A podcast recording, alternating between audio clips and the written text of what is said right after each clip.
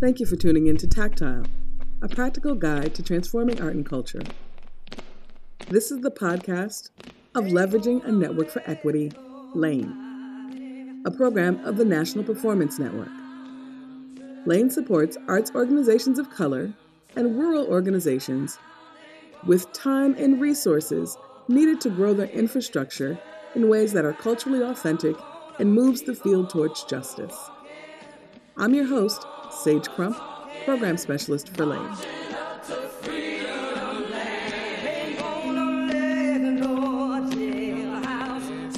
And welcome everyone to another episode of Tactile. Transforming Art and Culture, the podcast of Leveraging a Network for Equity, program of the National Performance Network. My name is Sage Crump, and I'm your host for this podcast. And I'm really excited about this opportunity today because we have one of our beta cohort members, the Theater Offensive out of Boston, Massachusetts, to talk with uh, for this podcast. The Theater Offensive joined Lane um, a few years ago. I guess we're in year three now. Um, and has just been one of the organizations that I feel like has really taken hold and really used Lane, like squozing every inch out of it. And so I'm really excited to talk with their their producing co-executive directors, and I'm going to have them introduce themselves. My name is Harold Stewart. Um, as Sage just said, you know, I'm um, producing new producing co-executive directors. These are new titles for us as of July 1st. Um, I've been with the Theater Offensive for two years. I hit my two year mark this past June, um, hailing from Dallas, Texas, which is home, um, working at the South Dallas Cultural Center. So I came in as a managing director, quickly moved to um, acting, then interim executive director, and now I'm producing co executive director. My name is Evelyn Francis. I use she, her, hers for pronouns, and I uh, have worked with the organization. I started actually in 2001. Uh, Abe Rybeck, our founding director, uh, came to a performance of my thesis project at Emerson College and was like, There's this job working with queer young people. Maybe you want to apply for it. And I did, and uh, very happily joined the team in 2001 as a teaching artist. And over the course of several years, uh, also worked as um, the director of education and then the director of programs and now the producing co-executive director and so i've had opportunity to see about 18 years of the organization's growth and development and change and i'm really excited for the future working with Harold. Mm-hmm.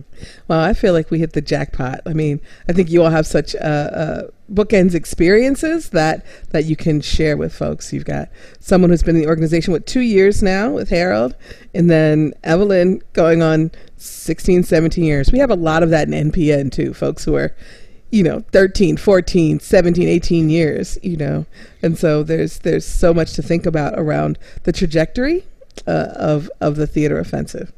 But before we kind of launch into that, um, there's always one question we we start with at the top of tactile, and that's because the the the name implies what it is. Like we're talking about the transformation of art and culture. We're talking about how change happens inside our field, inside our organizations, what changes might be inside ourselves necessary to be the leaders for our organizations in a just future.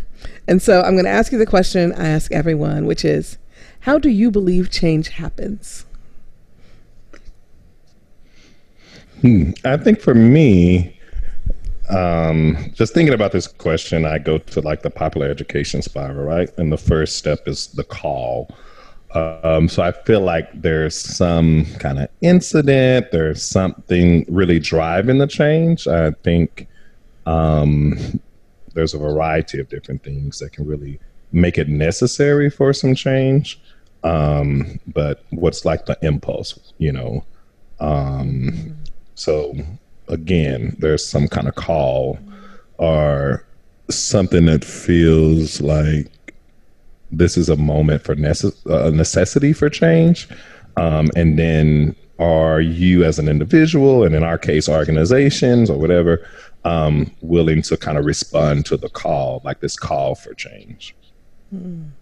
Yeah, I think that's beautifully put, Harold. When I was thinking about this earlier, I was thinking about the impact. You know, when I have had personal change in my life, someone has impacted me in a particular way, or I've found myself impacting someone else and noticing that impact and saying, hmm, that wasn't what I intended and so that real like shift the the like like uh, molecular shifts that can happen in your own body when you see how you are um, uh, impacting others i feel like that is uh, just a microcosm of the macrocosm. And i think it's a challenge to see it to see what does change look like impact look like. I think we feel it so deeply in our bodies, that impact and change. But how do you notice it outside of your own body? I think is something that uh, we're constantly working at at the Theater Offensive, and I feel like I'm personally trying to work at it all the time as well. So um, I think it's a really compelling question, and one that I'm always working to discover. Thank you, thank you both for that. I was um, I was with some folks this weekend, or maybe it's two weeks ago, and I was talking with someone about change and working with folks, and um, we were laughing because whenever you ask the question like, "Do you believe we need to change?" everyone's like, "Yes," and they're like, "Are you ready to change yourself in order to make that change happen?" Crickets, crickets, crickets. You know, like, you know, like, maybe. you know, yeah, exactly. Some things. I know. Like, I just got this hair color. I'm not changing it. exactly. exactly. And so, one of the things that you know? Uh, what made TTO feel like um, you were ready for change? Like when you applied to Lane it's it was with the understanding well i hope that you know that this four years was going to be spent you know thinking about the organization and um, and we try and write the application in a way that asks people to think really deeply about their them, themselves their organizations and and what what they want to investigate over these over the four years. And so i'm curious when you're talking about that both listen to both of you describe um, how you believe change happens, both from the impetus piece that you were talking about, Harold, and then also Evelyn, this idea of like being able to look outside yourself to see what needs to change inside, this sort of iterative process. Like, what was going on? What is it, five years ago that you were like, uh, well, I guess three years ago. Um, and you're like, huh, let's let's well, let's go ahead and dive into this thing that no one knows about or has never existed before. So I would actually go back and say five years ago, five or more years ago, mm. because the organization applied for the Alpha cohort. Okay. Um, and you know, for whatever reason, I mean, I was not with the organization then, but they, I think, thinking about Lane and uh, and and this um, opportunity, um, the organization wanted to respond immediately or felt like it needed it um, from the onset. And I think in the beta cohort round, uh, the, the decision to go back in, maybe some of the same initial thoughts um, and why this opportunity would, for Lane would be right for the theater offensive. Um, Abe Rybeck, the founding director, uh, um, was preparing um, to exit the organization, um, which we knew would overlap with the four years of Lane, so kind of at the 30th mark, which we are at now, celebrating our 30th anniversary. He's the founder, so for 30 years he's been shepherding this. Um, so in that kind of succession planning moment we were in, um, I think also after a lot of years of kind of growth in programs, growth in finances, um, and growth in staff, organizational growth, um, there were some challenges. Um, and the organization really needs to figure out how to change its strategy or how it looks at itself um, to sustain its growth or really reassess where it was as an, an organization. Um, I think really the theater offensive being a leader in a lot of regards in terms of you know theater cultural organizing, culture, arts and culture, arts and community, whatever category you want to put it in, but also being a learning organization, the idea of going deeper with some of the members organizations of NPN, what could we learn, what could we share? Like the organization thrives on those type of initiatives. So it's all kind of enticing. Um, and I think, you know, we're an organization that likes to be a part of um, initiatives, things that are new. Um, so even getting in early, I think, was also kind of enticing as well. But in terms of what was going on in the organization, we were in a secession moment. Um, we really needed to look at our business model um, again because that business model shift for us would have been like 10 years ago the theater offensive changed the business model again. So it was time to look at how the business model was working like 10 years later. And being able to do that with support um, from consultants, again, was an opportunity. Um, organization life cycle, again, we were going to hit 30. Um, so that was another opportunity. And really, who would the theater offensive of the future be was a question. So yeah, I think Lane is a rare opportunity to think through all of that. Um, and for us to have access to it because of our membership in NPN, I think we would fool ourselves if we didn't like at least try um, to be a part of the initiative. Those are my thoughts. What I'm curious about in listening to Harold is also this this arc. Okay. It sounds like of like there was a change 10 years ago here we are in another 10 years and and um, can you can you speak a little bit about like what the changes might have been like what felt like a shift 10 years ago and what feels like a shift what feels important about the shift that's happening right now?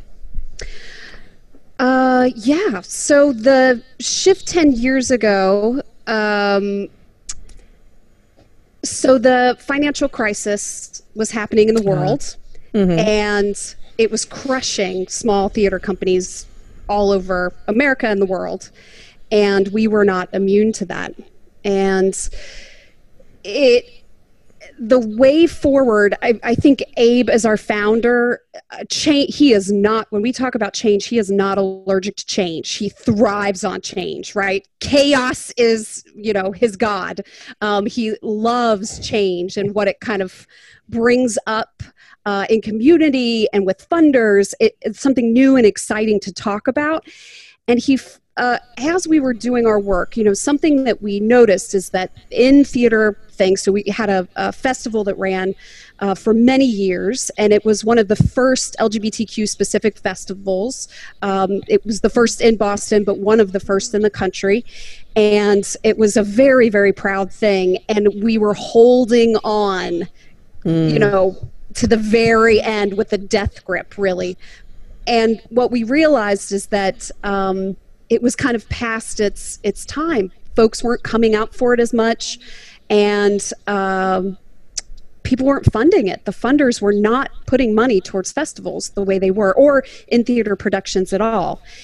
But what people were putting money towards were community engaged activities, and um, we knew how to do that very well in our youth programming. It was very clear. Youth development models are very clear about those who are um, taking part in activities, lead those activities, and build those activities. So the idea that community, any community, would come together to create work. Um, based on models that they had created themselves was not a unique idea for our company. And so, one of the reasons I moved from director of education to director of programs was because uh, I had a skill set in that, in understanding how uh, community comes together to build build work together. So uh, we had a big staff shift. We went down to only two and a half staff members. This was 10 years ago.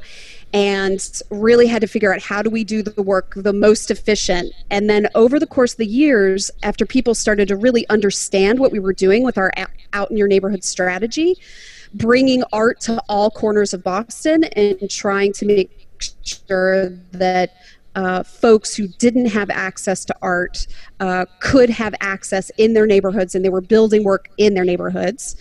Um, that uh, the excitement for our work was there, and funders started showing back up to say, We believe in what you're doing. And then it wasn't just, We believe in what you're doing. The community was saying, You're the leader in what we're doing. And uh, we're very, very excited about that. And what we discovered is that communities, specifically communities of color, were the ones most supportive and were most to its work. And I think the very exciting thing about this point now is to say explicitly, we are a people of color organization. And how are we focusing and centering people of color in our mission, in our work, in our values, and in everything that we do, rather than not saying that uh, just up front. And I feel like that's a very exciting first step for our organization. There's a lot to discover because we've had uh, white, cis, male leadership for a very long time. There's a lot to discover in this moment, as Abe did 10 years ago to say, here's where our work is headed. Uh, are you on board with us? I feel like we're back in that place to say, here's where our work is moving. Are you on board with us? Will you mm-hmm. continue to support us? Community, funders, foundations, will you continue to support us? And that links back to why I think Lane is so important. It's so clear what the world could look like. When you're at Lane, it's so clear what the world could look like. and I I feel like if if we could show that to people, that they would absolutely want to support that world with mm. us. No. Mm-hmm. I agree. I was I one thing I thought about as you were speaking, Evelyn, in terms of like where we are now, and I think it's something you and I think about all the time as the kind of new official leaders of this organization. Um, we've made some proclamations. We're a queer trans people of color organization. Um, and there's still questions on like what that means. Um, and I think for me that it's exciting to know some things and not to know others, right? To get to discover again, because mm-hmm. it makes me feel like an active participant um, as much as a quote unquote leader, but also not totally erasing and not using what we've learned from history and carrying on some of the historic things that have worked. And recently, I was at some event responding to a question similar like this about the future of the theater offensive. And I just so happened to be reading um, in my travels Cathy Cohen's um, Punks, Bulldaggers, mm-hmm. and Welfare Queens the radical possibility of queer politics. Mm-hmm. It's amazing and text. Much of what I've read about the theater offensive and understood and what I was seeing in the text um, was like, oh, this was the theater offensive in terms of real queer political activism um, using culture. And I was wondering, in terms of like vision, because you know everybody's like, what is your vision for the organization? it's like, how do we go back to that? You know, how do we really re-engage or deeper engage um, with punks, bulldaggers, welfare queens, queer and trans folks.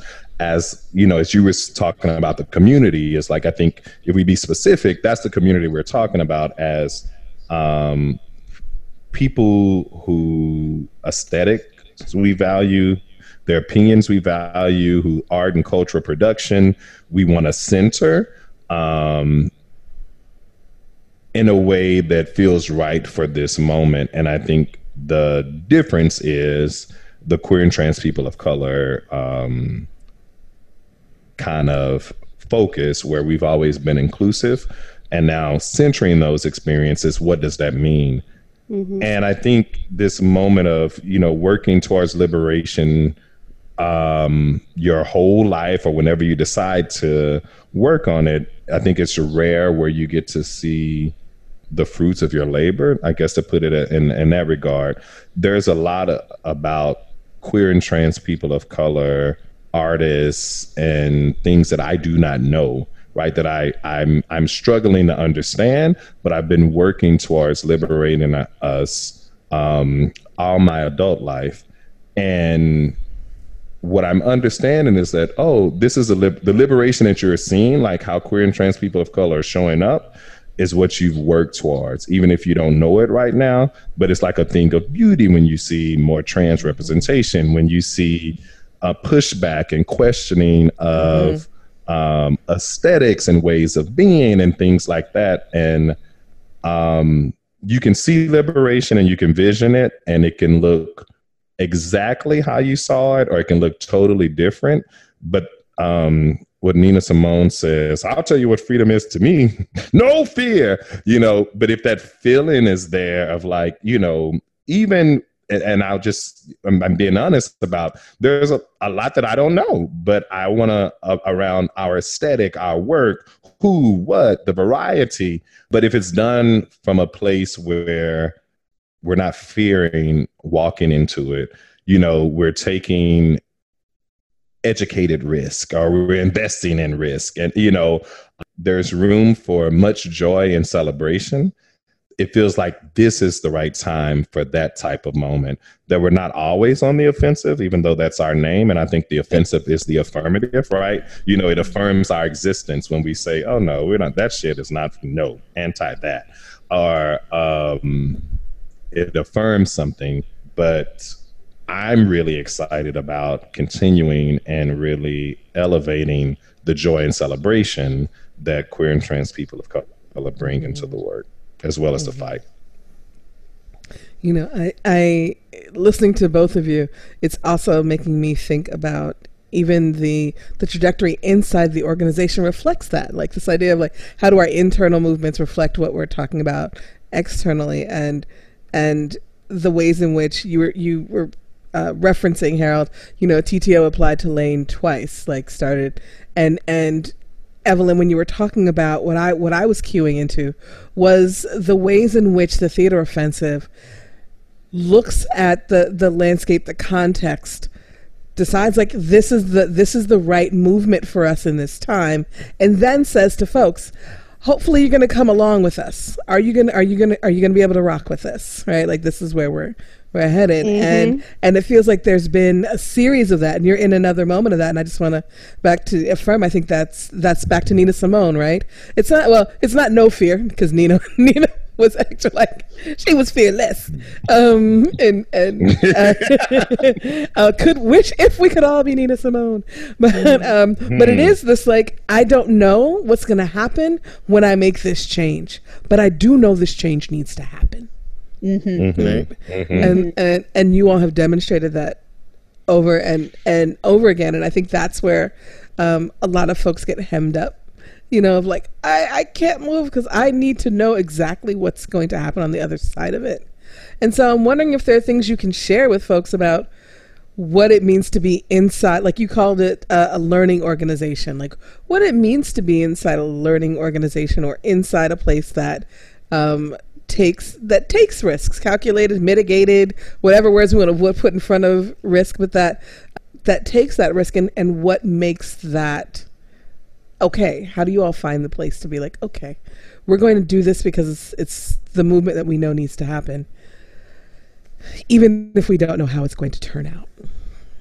Uh, earlier, before we started taping or recording, uh, Harold said change is upon us, and it is upon us. Like it's it is heavy on us, and it means that there's so much change and it's coming so quickly that there's a way in which we have to have a deep trust for one another.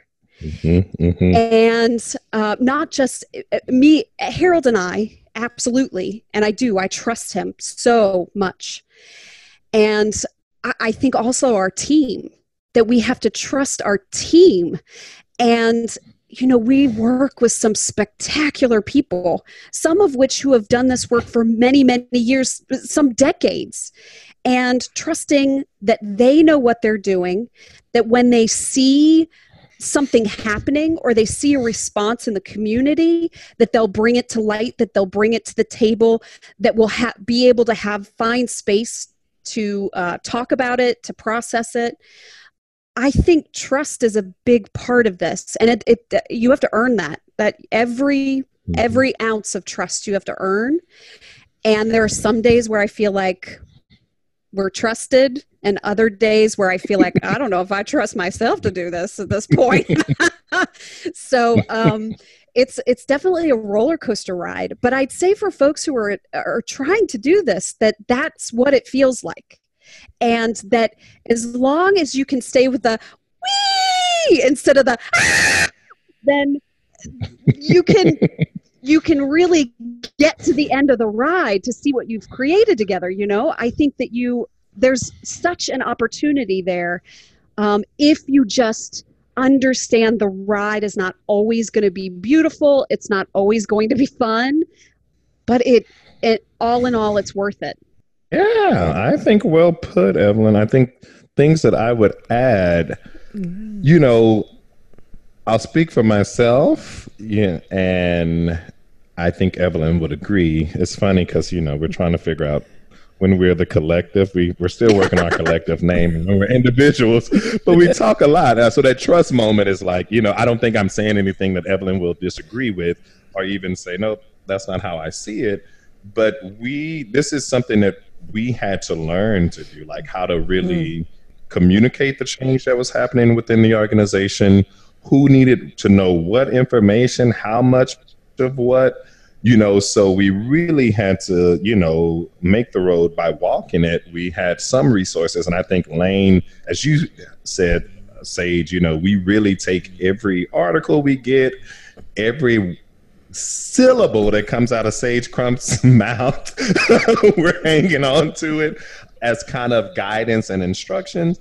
But a couple of things that was key in terms of the learning and applying stuff uh, around communications is we ask people, you know, board staff to really assess how they deal with change because we knew that there was a lot of change. And I think it's important to name it. For us, again, 30th anniversary, Abe was leaving, new leadership, new organization structure, this lane thing, right? Um, so it wasn't just one thing was happening uh, and they would happen you know in this kind of chronological order. They were all kind of happening at the same time and still recovering from some of the um, change that had happened previously or things that just that was already shaken up. So it, there wasn't a recovery moment before it was like oh and now all of this new stuff is going to happen. So we asked folks to really take a moment and just think about how they deal with change because we knew we were going to have a lot coming and it would be complex. Um, it would not be linear. Um, but uh, we wanted to lean into the complexities. We wanted, we were committed to figuring some things out. And if for your and wellness is very important, right? Because change can be triggering, right? It can change. It can be. I mean, I yeah, it can be triggering in terms of, oh, I remember when my parents got a divorce, or I remember when we moved, or I, you know, it's like it can be very, very triggering um, because it looks like um, instability. Um, it can look like that. So if you couldn't deal with that, or if you needed resources, you know, we ask folks to communicate that. But if it was your time to figure out if you could really be with this organization in this critical moment or not, you had to assess that. So some people have stayed and they've been patient, they've been vocal, they've really contributed to um, where we are now. Other people made a decision that, um, and a good, a personal decision that we respect, that they needed to move on um, from the organization. Um, and just always having that moment that you could check in with leadership or anybody about how this change is feeling or you know what you need um, in this moment. Um, and again we did that on the board level. We did that on the staff level. And i think for us in this moment of like risk trying we were honest about what we were doing. So you know right now everything is an experiment. Even our titles you know they will appear for as long as they need to appear but nothing i think in a moment of change nothing is permanent you know? Mm-hmm. um so so don't get used to like permanence. Um so but we had to be honest about um our needs, where we are, and kind of what was going on. So transparency is really clear if you're going to ask people to stay with you through the complexities. Um, I think there are things that we're all learning about change because you know some of the change that you advocate for may affect you differently than you thought it was. So again, it may be your budget that's cut in order to make way for something you feel like is a real value and we need. And it was like, oh, when I was advocating for that, I wouldn't like cut my budget to get it. But it was like, no, we're talking about change and where we can give um, what can we receive and how we can collectively really make this moment happen.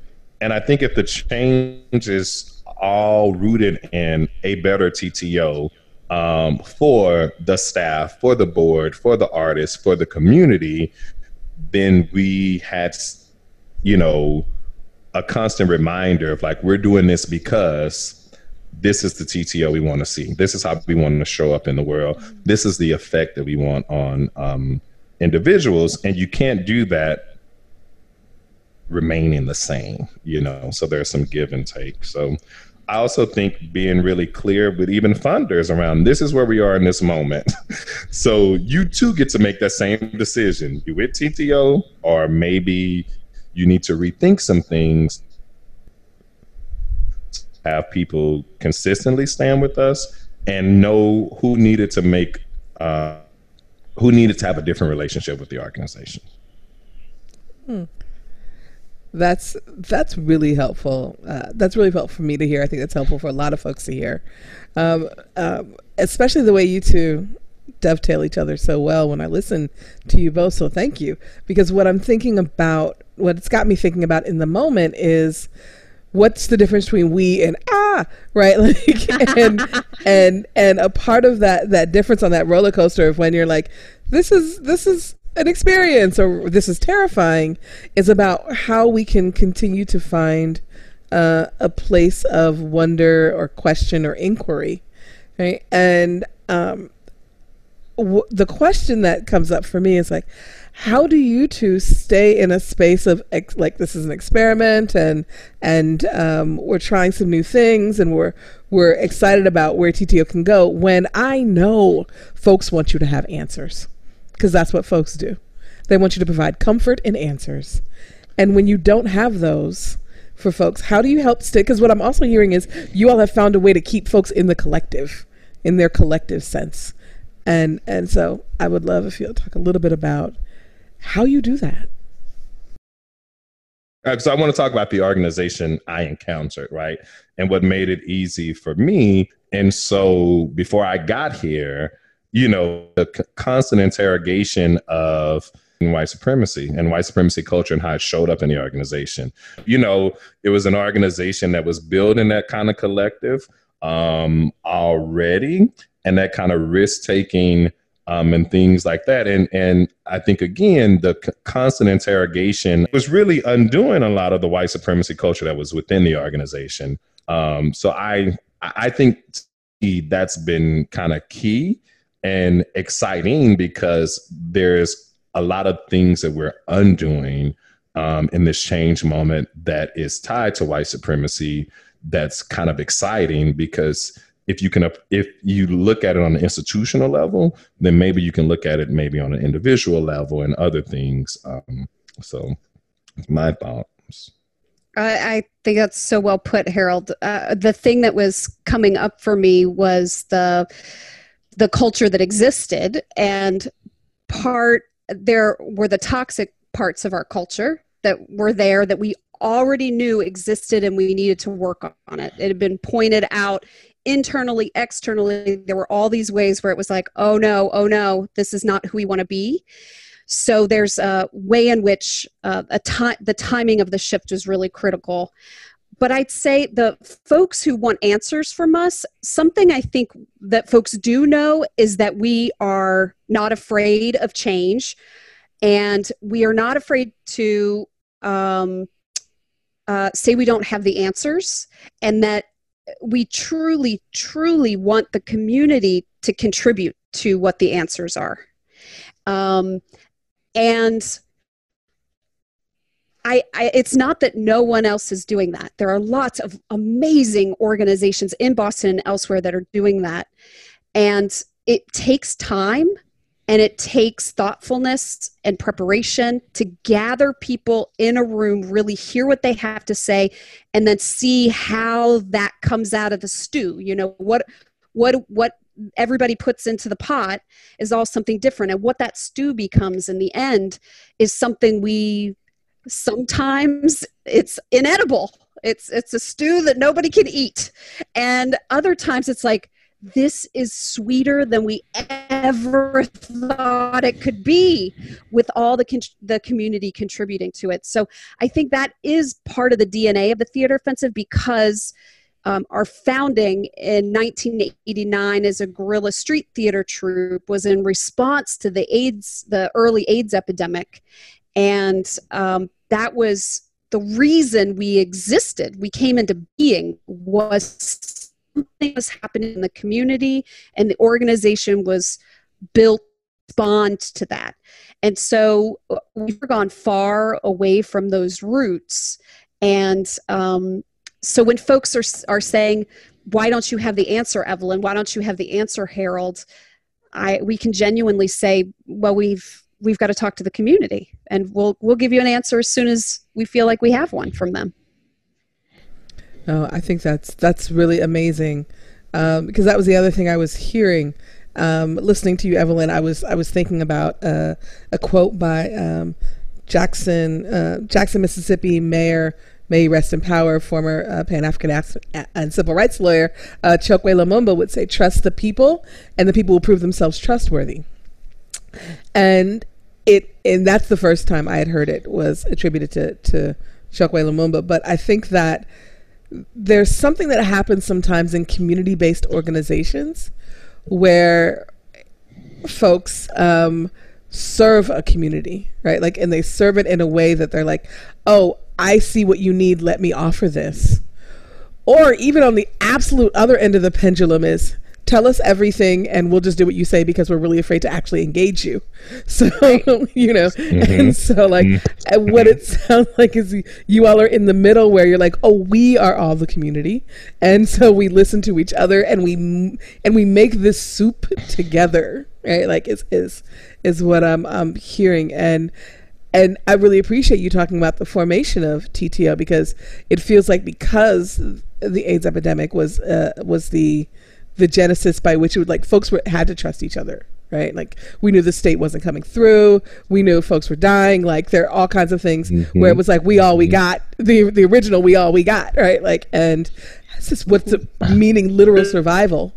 Um, and so as you as and ha- being a, a, an arts organization that's born out of that, um, the trust in in folks and being part of the community feels really vital in ways that I don't often hear folks speak about.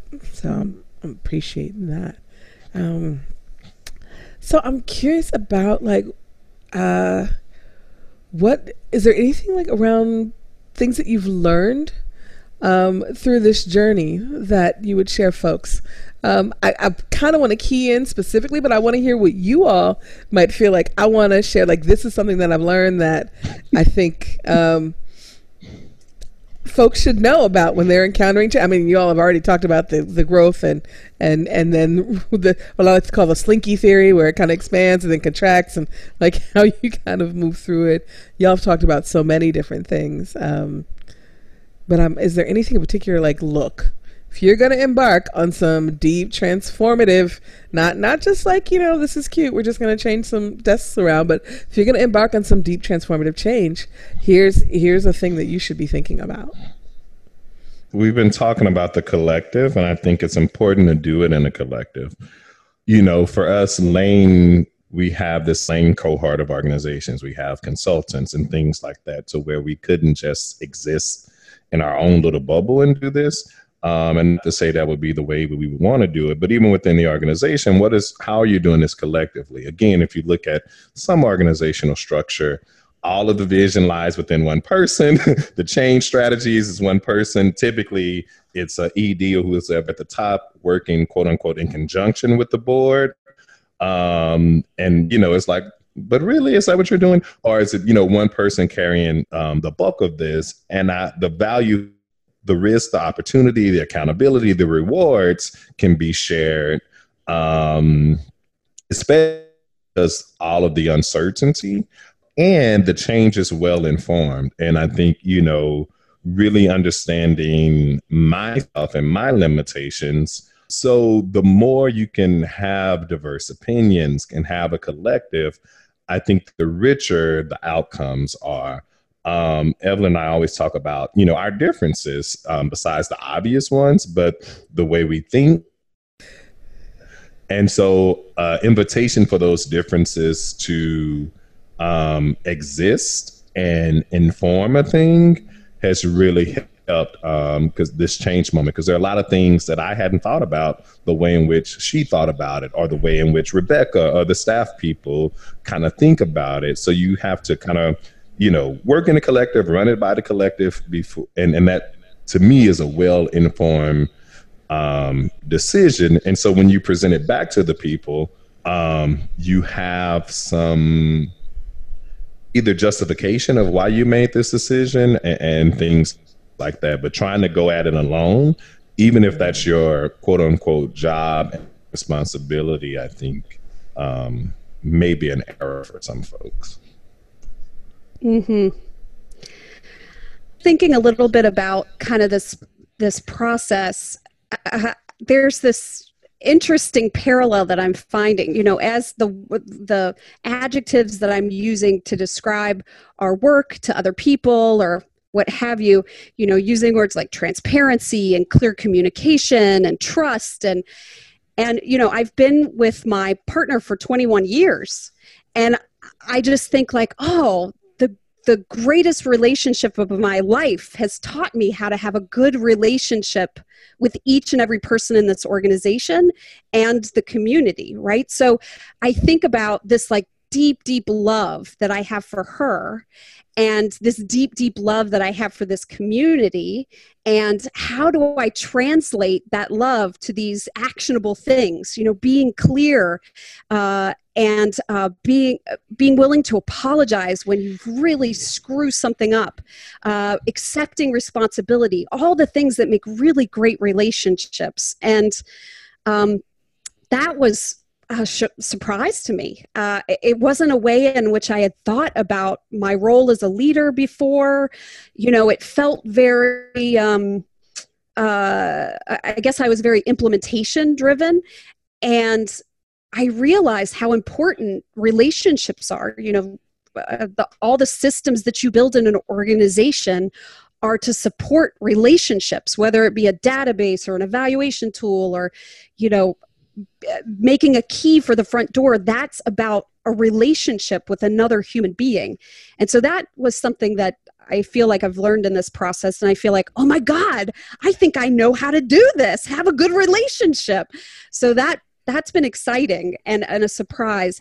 And then the other thing is that like uh the the rules part of this you know there there are rules in making organizations right? There are boundaries there are limitations we have boards all of that.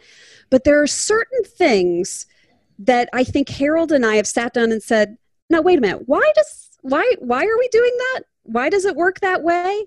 Why don't we have a yes uh, from Christmas to year, New Year's every year. Why yeah. is that a thing? Nobody else is working. Why are we? Are you know? There are just these things that are everyday burdens on staff that we can say we don't have to do that. That's not necessary. There is no law that says we have to do it that way, and there's no nothing in the employee handbook that says we have to do it that way. That we are required to do it that way, and to just be able to call into question each of those things as they come up. I think that's the way in which we can revolutionize our field is to say, why is it that we do it this way? And can we do it differently so humans can be respected in the system that's been built? Mm. That's a mic drop right there, Evelyn. Uh, there's, like, there's this question, of like a the question we never ask, like why? You know, I, I was with a, I was doing consulting with an organization last week, and uh, I just I was like, you can't policy and procedure manual your way out of white supremacist culture. Or, you know, like you, Hmm. you yeah, like that. That actually doesn't work that way, right? Like you if can write, only. you know, if only. If, if only it took a manual to rewrite, and then Oh. you're like, mm, we're done. We've done. Our, Yep. we've rewritten our mission, our values, and our policy manual. Thank you so much, Sage. Here's a check. And, I'm like, I'm like, actually, that's not the work. Right? Like, What I was going to say, when we do that, we think we're worthy of a certificate of achievement, like we've done it. And I think in this undoing work that we're doing around white supremacy culture, it's like, oh, there's no, there's no certificate of achievement because the paper is not what we're looking for. We're looking to transform the world. So when you feel like the world has been transformed, then maybe one, you have to figure out how to sustain it, sustain the transformation. it almost feels like um, when uh, when a magician pulls out the, the handkerchief and it's one color and then it's the next color and like the handkerchief never ends. Like it just keeps coming. And you're like, how do you enjoy the colors? The undoing work Right, is just yeah. it's like, oh, look at all the different colors, you know, um, that are possible. I love that. yes. No, that's what you all are, are, are talking about, and that's what you all are making me think of, and, and specifically the the um, how do we how do we be in our dignity and in and create systems in which everyone can be in theirs uh, on this path to liberation. The last question I'm I'm curious about um, because I think you all are one of the organizations that has leaned into the cornerstones in a in a really thoughtful way, um, and so one of the things we do with the um, with this podcast with Tactile is we have a a um, a podcast that's about one of the cornerstones. And then we have, uh, you know, a, a cohort member, and we kind of go back and forth so folks sort of get a bit of the theory and then some sense of the application of what it could look like inside an organization. And you know, our our cornerstones are emergence, racial justice, and cultural equity, popular education, and design justice of which you all have already spent the last 40 minutes schooling us on in depth. But just in case folks don't actually put the word next to the deed, I wanted to ask you all if you could speak uh, um, on ways that you see those things connected or living inside your work or the way that you work. So I would say one of the things about the cornerstones, it was easy to we had permission to implement them in the organization because, um, you know, they were attached to this initiative, and while Lane is not necessarily just about the funding; it's a whole four-year kind of initiative and experience, not necessarily a grant um, the way in which kind of staff and board understood it initially was like, oh, NPN is a different type of funder now. It's not just about subsidy, but like in many ways, a major funder for the organization. So it gave us, as leaders of the organization, permission to say, a funder is asking us to consider these cornerstones. I think we should do it because, you know, we got the funding uh, and which everyone was open to. Um, so what we had to assess racial and cultural justice. You know, what does that look like? Um, popular education. What is it? Do we do it? You know, oh, we were doing it one way. Now it's called this thing. Um, emergence, I think, was the one that felt the newest and the deepest learning curve for all of us. But again, using adrienne maree brown's work, you know, as a young black open invitation to be like, oh, please tell me more. Can we read more? Can we apply that?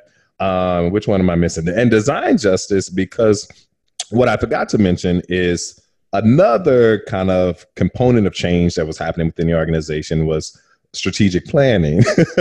and so the organization had kind of named some things that they wanted to explore shared leadership, you know, racial justice, and, and things like that. Um, and deepening the engagement with community. So those four cornerstones just gave us permission to be who we were um, saying, vocalize, you know, that we were explore how to get there. Um, so I think again, the racial justice piece really shows up in terms of, you know, becoming a queer and trans people of color organization. We really had looked at our you know, not quite 30 years at that moment of like the role of people of color um, within the organization and shaping um, the change that happened kind of 10 years ago to the out in your neighborhood strategy was out in for largely people of color neighborhoods. So that's where we were spending all of our time and our work. So the question was, what does it look like to commit to people of color by mission? Is that, you know, um, in tune with our racial justice values? When we created that plan, one of the things that we said in that strategic plan was eliminating homophobia in our neighborhoods required eliminating um, racism too. You know, so we've seen them kind of connected. Um, so making that move to really focus on racial justice and people of color by mission was an easy move. Again, if we're undoing white supremacy within the organization, what does it mean not to center white cis male experts or, or things like that. So, what does the community say? How do we know this is what the community is saying? And then, how can we co design with community? Um, are some of the things that, you know, we're still trying to figure out, um, but actively using those cornerstones along the way. Mm-hmm. It's been a magnificent roadmap for us as uh, they are cornerstones for a reason, and I I feel like they they're holding up the building right now in some ways, um, helping keep mm-hmm. the foundation together. And and there's it's so clear. These four were I remember Harold and Abe came back from a meeting and they gave me the pamphlet and I just thought, God, this feels like what we've been trying to say, but just couldn't find the way to say it. Uh, but it tied in all the ways in which we were working with community. I agree with Harold, some of the emergence elements were really difficult because most often the pace of a theater company is so like you have to be on the edge go mm. go go all the time. And so emergent emergence meant really sink down into what we're doing. And i i do feel like that dovetailed with racial justice felt like oh right this is how white supremacy shows up in my body. That go go go don't don't think about it just do those two things um, and the settling in that we did, particularly around the strategic plan, uh, it was just beautiful. It was a beautiful moment to just realize how all of that has been so in my body, and then it's going to take a lot of work for me to stay vigilant, to keep culling through it, and to try to be present, to be uh, with community and do this work and and try to be a good ally god damn it um, it's going to take work work work work work and these four cornerstones are a constant reminder of the work that needs to be done and I, I, appreciate you for throwing Rihanna in there as, as a reminder. I think that's, that's okay. beautiful. I was like, yes. I love talking to TTO. So if you're stuck with your organization and you're concerned, play a little Rihanna, work, work, work, work, work, and it'll, work, it'll all work. work. It'll work. But, but, don't just play Rihanna. And then it came you from me. Get Rihanna in your body. said it. Oh, Get okay. in your body. Dance. Sweet God. Move. Get it Channel in your body. Her. in Get it in your body. Wonderful. Well, I so appreciate the time you all are taking to talk with me today. Uh, um, I learned so much um, every time I, I, get to sit and talk with you both, uh, both about TTO and just about. Um, it just feeds me a lot in my thinking around like how um, change is happening, and I'm really grateful for you all uh, participating in Lane for the way you have and for the way you're showing up, not just for your organizations, but for the rest of us. And so, just gratitude, so much gratitude for both of you. Uh, and uh, um, is there any anything coming up um, that you'll you'll have a 30, 30th anniversary fundraiser going on right now? Is that right? Yes, we do. You can go to our webpage if you'd like to uh, support Thanks so much, Harold and Evelyn. Y'all have a great day. Thank you for listening. Funding support for Lane is provided by the Andrew W. Mellon Foundation.